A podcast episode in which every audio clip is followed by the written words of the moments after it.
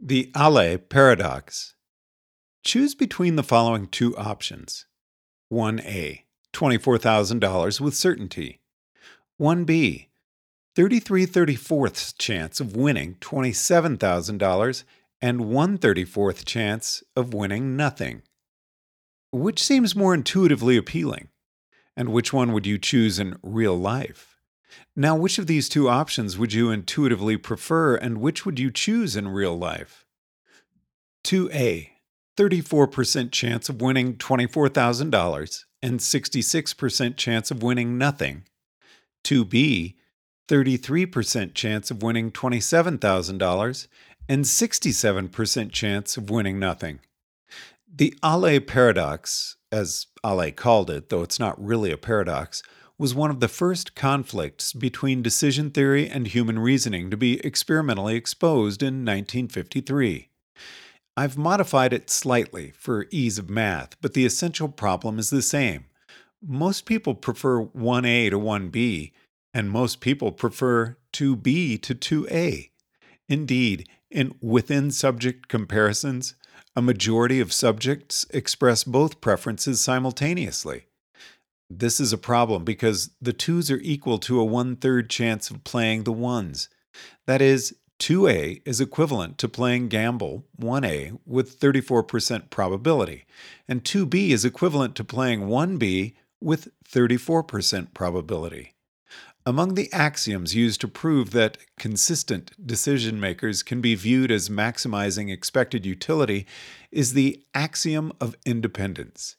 If x is strictly preferred to y, then a probability p of x and 1 minus p of z should be strictly preferred to p chance of y and 1 minus p chance of z. All the axioms are consequences as well as antecedents of a consistent utility function. So it must be possible to prove that the experimental subjects above can't have a consistent utility function over outcomes. And indeed, you can't simultaneously have U, $24,000, greater than 33 34ths times U, $27,000, plus 1 34th times U, $0. 0.34 times U, $24,000, plus 0.66 times U, $0, is less than 0.33 times U $27,000 plus 0.67 times U $0. These two equations are algebraically inconsistent, regardless of U, so the Allais paradox has nothing to do with the diminishing marginal utility of money. Maurice Allais initially defended the revealed preferences of the experimental subjects he saw the experiment as exposing a flaw in the conventional ideas of utility, rather than exposing a flaw in human psychology. This was 1953, after all, and the heuristics and biases movement wouldn't really get started for another two decades. Allais thought his experiment just showed that the axiom of independence clearly wasn't a good idea in real life. How naive, how foolish, how simplistic is Bayesian decision theory? Surely the certainty of having $24,000 should count for something. You can feel the difference, right? The solid reassurance?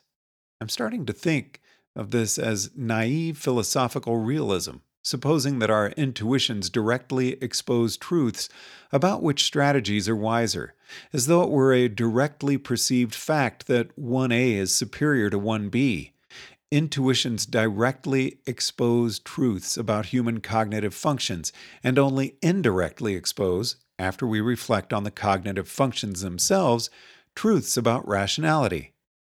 But come now, you say, is it really such a terrible thing to depart from Bayesian beauty?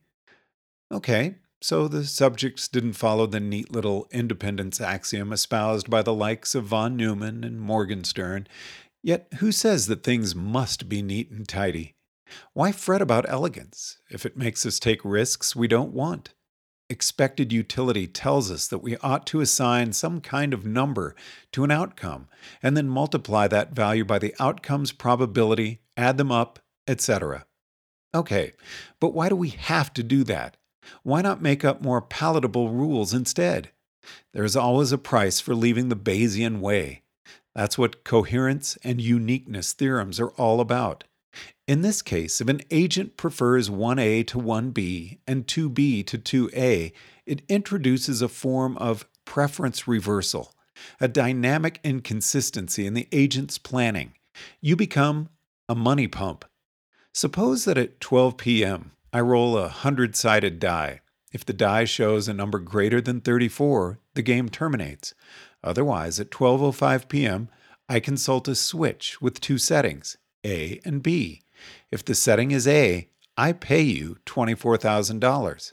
If the setting is B, I roll a 34-sided die and pay you $27,000 unless the die shows 34, in which case I pay you nothing.